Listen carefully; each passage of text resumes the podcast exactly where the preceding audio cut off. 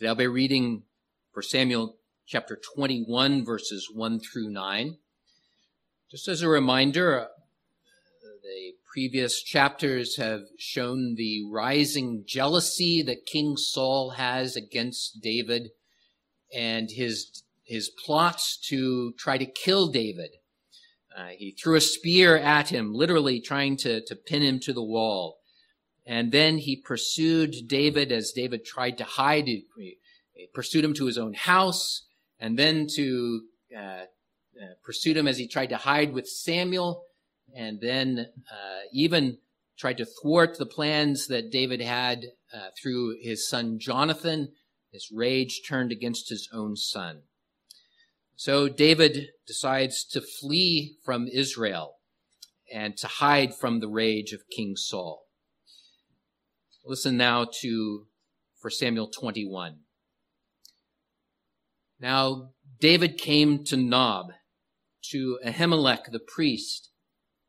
And Ahimelech was afraid when he met David and said to him, Why are you alone and no one is with you? So David said to Ahimelech the priest, The king has ordered me on some business and said to me, Do not let anyone know anything about the business on which I send you or what I have commanded you. And I have directed my young men to such and such a place. Now therefore, what have you on hand? Give me five loaves of bread in my hand, or whatever can be found. the priest answered David and said, There is no common bread on hand, but there is holy bread if the young men have at least kept themselves from women. Then David answered the priest and said to him, Truly, women have been kept from us about three days since I came out, and the vessels of the young men are holy, and the bread is in effect common, even though it was consecrated in the vessel this day. So the priest gave him holy bread. For there was no bread there but the showbread, which had been taken from before the Lord, in order to be to put hot bread in its place on the day when it was taken away. Now a certain man of the servants of Saul was there that day, detained before the Lord. And his name was Doeg, an Edomite, the chief of the herdsmen who belonged to Saul. And David said to Ahimelech, Is there not here on hand a spear or a sword? For I brought neither sword uh, nor my weapons with me, because the king's business requires haste. So the priest said, Sword of Goliath, the Philistine, whom you killed in the valley of Elah. There it is, wrapped in a cloth behind the ephod. If you will take it, take it. For there is no other except that one here. And David said, There is none like it. Give it to me. This chapter reveals some very unflattering weaknesses of David. This is the one who is called the man after God's own heart. And yet in this chapter, we have, have to look at what must be called some of the low points of David's life. There will be others. But in this passage, we find that David's on the run. After David left Jonathan, it appears that he fled with little more than the shirt that was on his back and a few companions. He first sought refuge with Samuel, God's prophet. And then he turned to the kingly office and his sworn friend Jonathan, the prince of Israel. And in this, we see some elements of, of the faith of David that's being shown. He turns to the, the institutions of God to try to find refuge. And the same is, is likely true here, that he turns now to the priests of God. We find later in chapter 22, verse 10, that David inquired of the Lord there at the tabernacle. That was a function of what the priests were to do people of God could go there to inquire of the Lord. So it may be that, that David recognized God's institutions and the help that was given there. It may be that he also recognized that his flight was going to take him away from the nation of Israel. And in so doing, away from the presence of the Lord represented there in the tabernacle. Later, we'll find that he mourns over that, that he longs for the worship of God. He even pants for it like a deer panting for water. There may be these, these elements of faith underneath the surface. And I hope that you'll keep that in mind that David is a man of faith. But this passage, this text, has more the telltale signs of fear, desperation, and of self-preservation that come through. It goes from bad to worse, in fact. I wanted to deal just with this first, uh, first portion before going on to the end of the chapter where David does actually leave Israel. And the chapter ends with David among the Philistines, among the enemy. And he's pretending to be a madman with drool dripping down his beard. And it makes you think, is, is this the same man that we saw earlier in 1 Samuel? Is this the man that God raised up to fight against Goliath, the giant? There we saw David rushing to battle against the giant, professing his faith that the Lord God would deliver Israel, that he would deliver him not with the weapons of this world, but that because Goliath defied the living God, David was confident that the Lord would rise up and deliver his people. He was so confident that he wanted to make sure that all of Israel would know and hear these things. And that, and that the rumor of that deliverance would then spread to the nations around. He understood that God had anointed him to be a deliverer for the nation of Israel. So by faith, he moves forward into that battle, confident that God would God would bring deliverance through him. And that's why I say you kind of scratch your head here. Is this the same man who is now running and who will end up in the enemy's camp pretending to be a madman? He did run away, and there's some wisdom in that. It's right to de escalate a dangerous situation, it's right to preserve your own life. But this, this running does not radiate covenant faithfulness. Instead, it speaks of fear. And it poses several important questions. What do we make of David's fear and of his really dubious decisions that he makes here? Where is God in these troubling times? And how does this passage shape our faith in Christ? when we encounter many things that make us afraid as well. So in considering this, I want you to listen and examine how, how David's fear gives room for sin in three ways. I pray that you would hear this and understand that when unchecked, that fear gives birth to sin. Therefore, Take your fear to Christ and ask Him to help you to respond in right ways, humbly relying on His grace. So there are three ways that sin is born in David. The first one is that David lied. When David appeared at the tabernacle, the, the priest serving there in the tabernacle, named Ahimelech, comes to him and says that Ahimelech was afraid when David was there. And he asks, Why are you alone? Ahimelech knew that David was the captain of, was a captain of Saul's army and that he would normally therefore travel with his, with fellow soldiers. That as he went on assignment, David would not be alone, that he was, was there as a captain.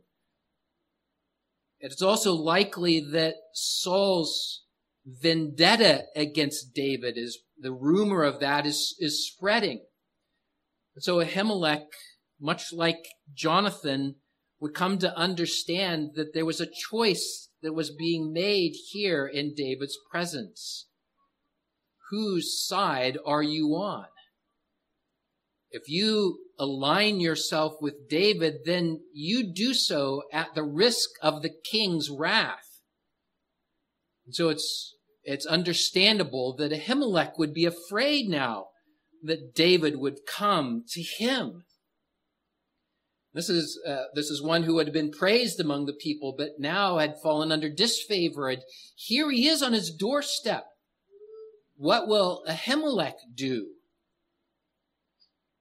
And Ahimelech's fear now signals to David that he was still in danger, that there wasn't refuge to be found here either. And so he lied to Ahimelech when he asked, Why are you alone? Implicitly asking, Why are you here? I'm on a secret mission for the king. I can't tell you what that mission is, but uh, my companions are, uh, I've directed to another place. And I need food. Now, the need for food was certainly true. The next chapter, uh, it's, uh, it's reported that David did inquire of the Lord through, through Ahimelech, certainly an act of faith. But a secret mission for the king? That's not what David was doing. David had not been assigned by Saul to go anywhere. He was hiding from Saul. By saying he was on a secret mission, he uh, he brushes over the fact that Saul was hunting him, and brushes uh, or or or disguises the fact that there was that there was hatred and that there was danger that was associated now with David. David had already ventured down this path of lying. He had asked Jonathan to deceive his father about why he was absent from the feast in the last chapter. And now we have another lie.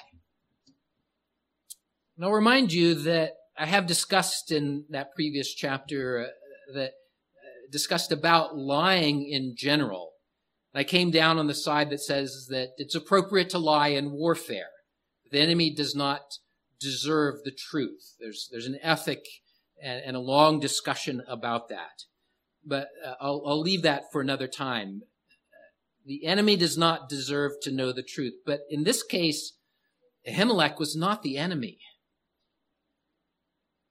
Ahimelech was the Lord's anointed. He was the Lord's anointed priest who had a function in the life of God's people and more directly, a function in David's life.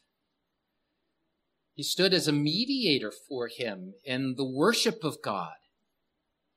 He stood as a, an instructor of God's people in this aspect of going to inquire of the Lord. That's a phrase that the next chapter uses, and it's a phrase that's used in many other places. You can look back at the institution of the priesthood and say that this was one of the things that they were to do. You could go and ask God's direction for your life. As I said, Doeg observes that and says that that was why David was there. Again, a matter of faith, and, and David has these the, the, the mixture of fear and faith that is going on in him. And the fear gives voice to this lie, disguising the danger, disguising his running from Saul. So he says, I'm on a secret mission. And it's understandable on one level. He is running for his life, literally running for his life. And yet, in his fear, he lost sight of God. I want to pause in each of these sins to to, to recognize our response to fear and to urge you to see how fear can plant the seeds for sin and give room for that to grow and to give a way of applying this aspect of faith in the midst of fear. So as a child of God, I want to urge you to recognize that way that fear works on you and how it can, can narrow your vision of what, what, who God is and what he is doing in your life so that all you see is yourself. And so you begin to make decisions that have in mind your own interests. So uh, maybe you recognize this. Have you ever been caught in a situation where if the truth be known, you will lose face? You will look bad. So you lie about what was going on here. You cover over what you have done so that you don't look bad. And maybe it's something innocent and you're just embarrassed by it. More often than not, it's, uh, it's that you've been found out in a sin. And you cover that with a lie. And cover that with another lie. And another.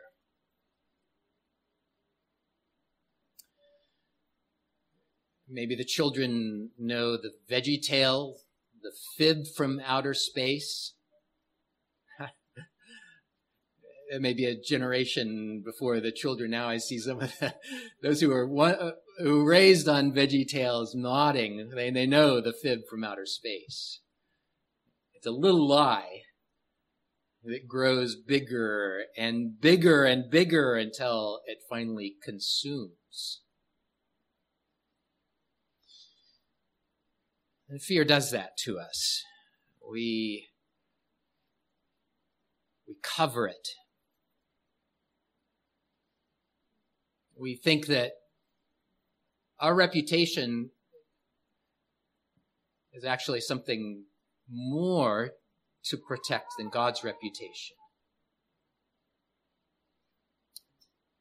And this is going to be a common element here in David, where he elevates himself and elevates himself in such a way that it diminishes God and his glory.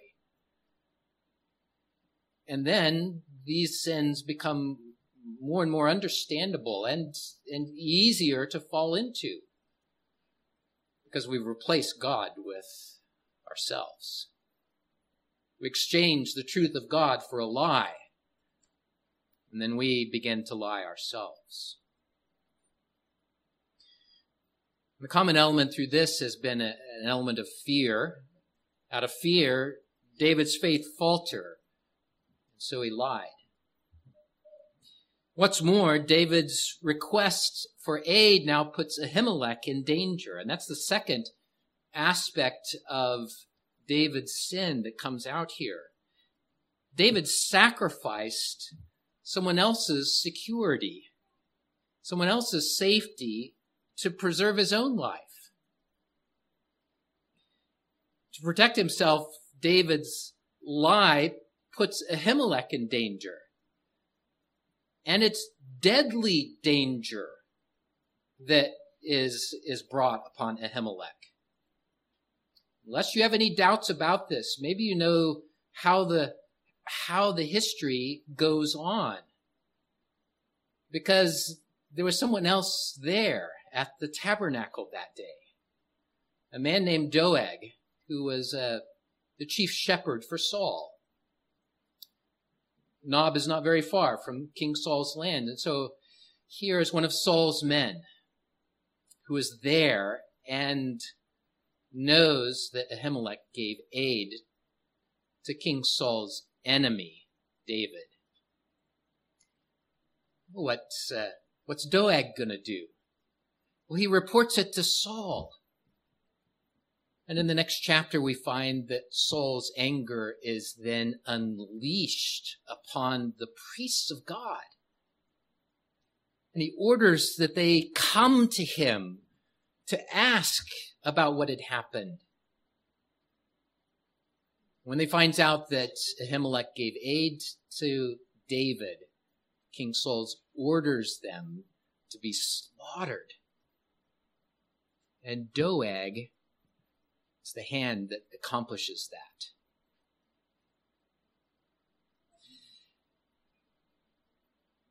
The frightening thing about this is that David recognized this and still went his way.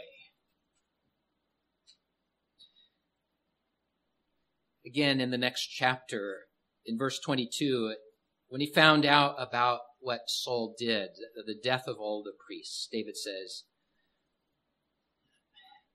I knew that day that Doeg would surely tell Saul. He goes on to recognize the consequences for his sin. I have caused the death of the priests. David will learn from this.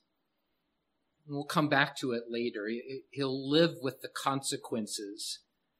And I think that it's part of his growth and grace that he will come to the conviction one day that he will not raise his hand against the Lord's anointed. He will not. Even at the risk of his own life. That's not where he is right now. In this moment, as his life is at risk, he sacrifices the safety of Ahimelech for his own life, for his own safety. He knew Doeg was there, and he understood what might happen, and he went the other, went his own way. Commentator Phillips says it well. If helping David was likely to bring Ahimelech into danger, the priest had a right to know. David would have done well to disclose the truth, to seek the priest's prayers and advice, and it's hard to imagine godly counsel and prayer resulting in the actions that David went on to take. Because David continued the lie. He did not tell Ahimelech the danger that he was in. He preserved his life with a lie, and a lie that endangered the priests. Ahimelech granted this request and he granted it at the cost of his own life. Once more, let me pause to apply this. We are plagued with many things that make us afraid. I want to encourage you and urge you to see how the fear can make you short sighted David was short sighted as to the consequences of his sin. And when we go through trials that terrify us, once more, I use that idea of our, our vision narrowing to focus just on myself, on my own interests, my own purposes. And we elevate our own interests and our own selves against the glory of God and, of his purposes. We're overwhelmed by the terror of the tragedy we face. And it can be so agonizing that you can't see beyond your own nose. We fail to see Lord, and so we persuade ourselves that whatever we do to preserve our own interests must be okay. Or maybe it's just to give us some relief from the agonizing situation that we are in. And so we propose a way to get out of that. A way that ranges into, into further fear and flight or anger or raging against God or against those around us or taking actions that bring others into danger, and we have no heed to the consequences that our actions might take. No heed to the harm that might do to our family, our friends, our spouse, ourselves. We connect the dots in our own minds without prayer, without counsel from godly friends, and we forge ahead with our own wisdom. Consequences be damned.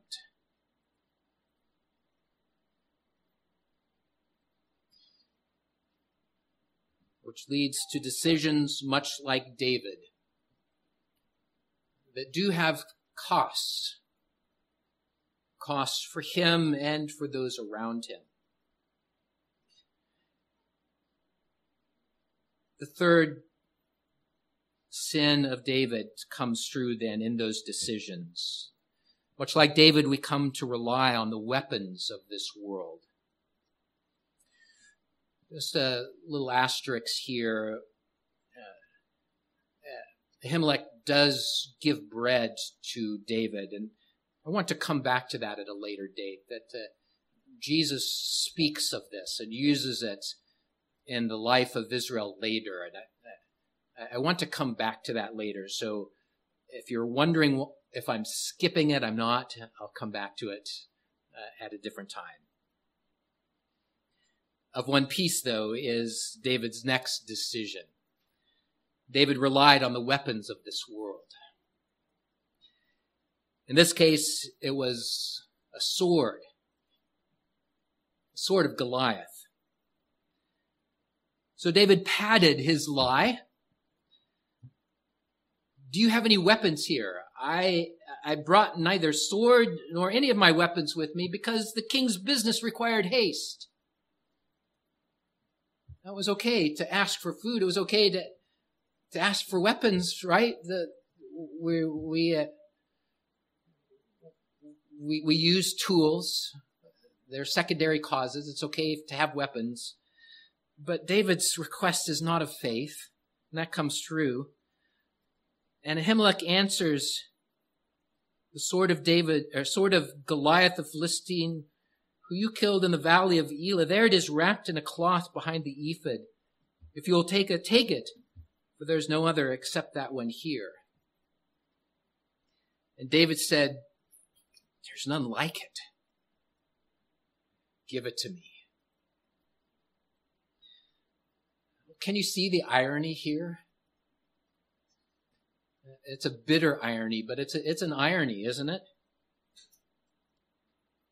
Earlier, when when Goliath defied the God of Israel, David acted in faith to face that enemy. And he turned down the weapons of the king.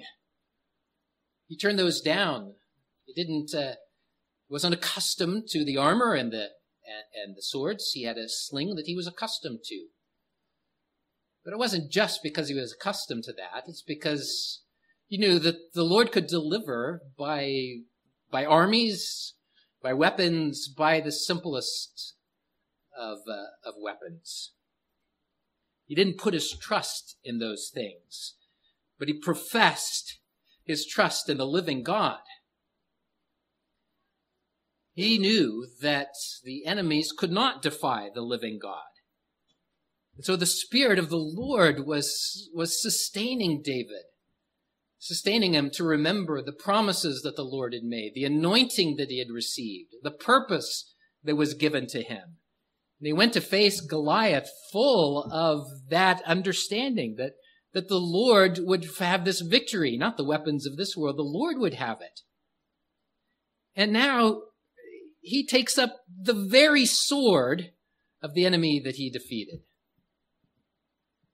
The very sword that was of no use to Goliath against God. The very sword that David drew out and used to cut off his head. When Ahimelech speaks, you, you get the, the sense of Ahimelech's understanding of what was going on here. And understanding that where Ahimelech was afraid that as, as God's anointed, he is speaking here to another of God's anointed and instructing David here. He says, yes, there's a weapon, but this weapon is the weapon of the enemy that you defeated in the valley of Elah. It's here. It's wrapped up. It's behind the ephod, which was a sign of, of the futility of Goliath and his weapons. Was laid at the feet, so to speak, of the living God. It's as if Ahimelech was saying, uh, there is a weapon here. The only weapon that's here is the weapon of this world. If you'll take it, take it. Uh, David's response is very different. It's not a response that says, um, This is a tool in the hand of the Lord that may God bless as I stand against God's enemies. No, he says, uh, Ahimelech says, You can have this. It's what good is this in front of the living God, in a sense? But David says, Yes, there's nothing like that. Give that to me. And he takes in his hand the weapon of this world. And in a sense, depending on the strength of his own hand, he went to face his enemies. God was providentially ruling even in this.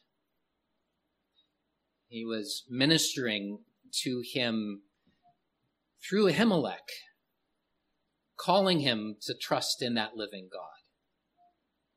The Lord was overruling even by Doeg's presence.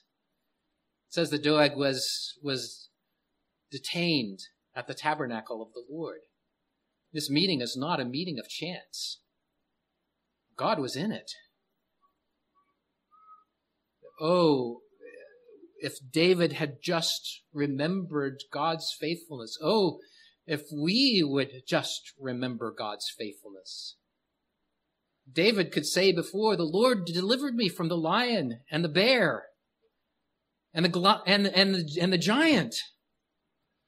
Oh, if he had just remembered that he could trust in God to deliver him now. It may be that as he inquired of the Lord, that, that God would send him away for a time, that he would protect him by, uh, by, by absenting David from the life of Saul. God certainly had a purpose in that as well. But all David could see and all that we often see are the overwhelming situations and again, I urge you to see how fear gives birth to sin. Sin of unbelief, of lying, of putting others in danger, here in trusting in the weapons of this world and in our own strength. This is not a very pretty picture of the man after God's own heart. But before closing today, let me make two final applications. And First is that the path of faith will not be free from fear and heartache. Jesus never promised you that you would have an easy life. Jesus himself did not have an easy life. But he faced those fearful situations full of faith and knowing that his father was always with him. And when he faced those fearful circumstances, he availed himself of the help of the living God. A careful reading of the scripture tells you that Jesus calls you to take up your cross and follow after him cross is, is a path of fear and of hardship, isn't it? It's not a path of, of ease and comfort and prosperity. Lord blesses some of us with those things, but He does not say that you will have a path of life that is free from fear and heartache. It says that in following after him, you will fall under the same hatred and persecution that the world hurled at him. It says that you should expect trouble and opposition from without, and that you should be on guard against fear and against trouble from within. Do not be deceived. If you expect your life to be easy, then when trouble comes, you will not understand the fear that then assails you. Why is this happening? Where is God? What must I now do to deliver myself? By faith, God reminds you of his promise and of his presence. I will never leave you or forsake you. I will be with you to the end of the age. And the second warning that I would give to you is that when unchecked, the fear does indeed give birth to sin. In a sense, the situations that we face are not sinful in and of themselves, but an occasion for sin, an occasion for sinful fear, and for other sins that then grow up out of that fertile ground. We begin to forget the sovereign grace of God, His promises, His anointing. And it isn't a very pic- pretty picture to look at David here, but there is much instruction in it. Even godly people can fall into fear and from there into sin as well we do tend to get tunnel vision and we tend to elevate ourselves and diminish God in the midst of that fear. And it is an aspect where part of checking that fear is, is, is a path of, of diminishing yourself and elevating God in your eyes. To deny those desires that come naturally to us, born out of our sinful flesh. To put those to death and take up your cross and follow after Christ. In God's goodness, the Lord understands our weakness, for the Son of God became man and has suffered as we have so that he would understand those fears. And he came so that through death he might destroy him who had the power of death. That is the devil. And to release those who through fear of death were all their lifetime subject to bondage. Today, you may be bound up in fear. You may be in a situation that you you shudder to tell anyone else. That, that has narrowed your vision so that you can't see anything else.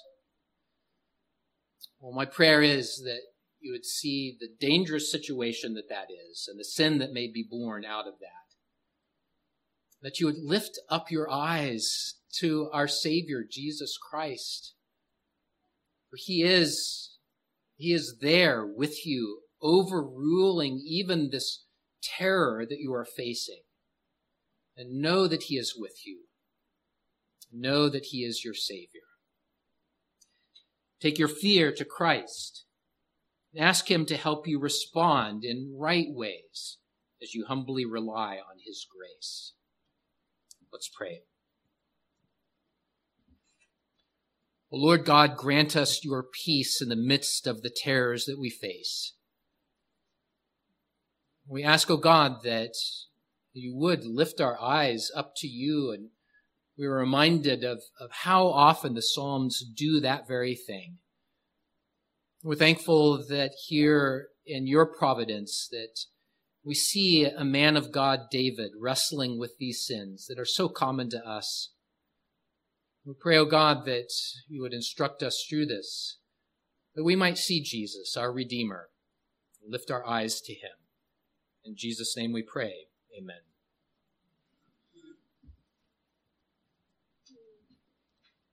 We'll close by singing Psalm 56b. We sang the first half of this psalm already. And I want you to again remember David in this, uh, recognize yourself in this, and, and see God's presence in all of this. Lord, you have recorded all my ways, all the pathways I took. And in knowing God's providence and presence, the psalm goes on to say, when I'm afraid, I will trust in you. And God, whose word I praise, and the, the use of God's presence and his promises that bind us to the Lord. Let's stand and sing Psalm 56b.